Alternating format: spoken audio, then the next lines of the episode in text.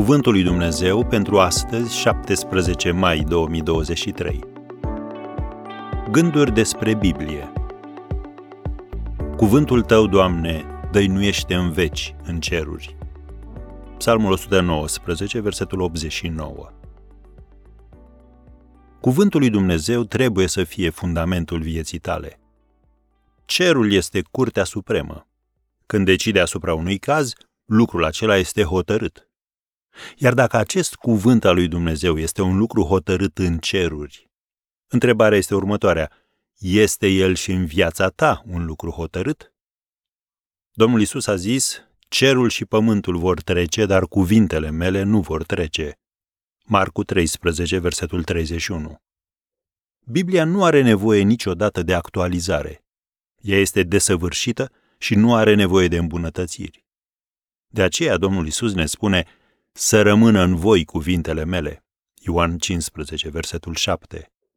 Cu alte cuvinte, programează-ți mintea în acord cu Sfânta Scriptură. Cum faci lucrul acesta? Întâi, conferă statutul de rezident permanent, nu doar de vizitator. Cuvântul lui Hristos să locuiască din belșug în voi, citim în Coloseni 3, versetul 16 asimilează-l din belșug, așa cum ai sta la o masă copioasă și îmbelșugată. I-am putea spune operațiunea saturare. Citește Biblia, meditează la ea, rostește-o cu voce tare. Da, și poți să o și cânți. Citim în același verset 16 din Colosen 3. Învățați-vă și sfătuiți-vă unii pe alții cu psalmi, cu cântări de laudă și cu cântări duhovnicești. Ce mai poți face ca să-ți programezi mintea în acord cu Sfânta Scriptură? Ține-o lângă tine în orice moment. Cartea aceasta a legii să nu se depărteze de gura ta. Cugeta asupra ei zi și noapte, căutând să faci tot ce este scris în ea, căci atunci vei izbândi în toate lucrările tale. Am citat versetul 8 din Iosua, capitolul 1.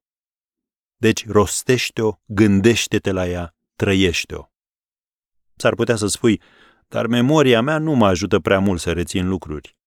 Nici o problemă. Domnul Isus a spus, mângâietorul, adică Duhul Sfânt pe care îl va trimite Tatăl în numele meu, vă va învăța toate lucrurile și vă va aduce aminte de tot ce v-am spus eu. Scrie în Ioan 14, versetul 26.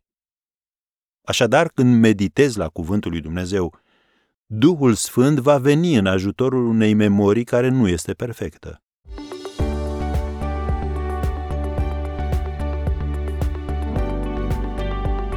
Ați ascultat Cuvântul lui Dumnezeu pentru astăzi, rubrica realizată în colaborare cu Fundația SER România.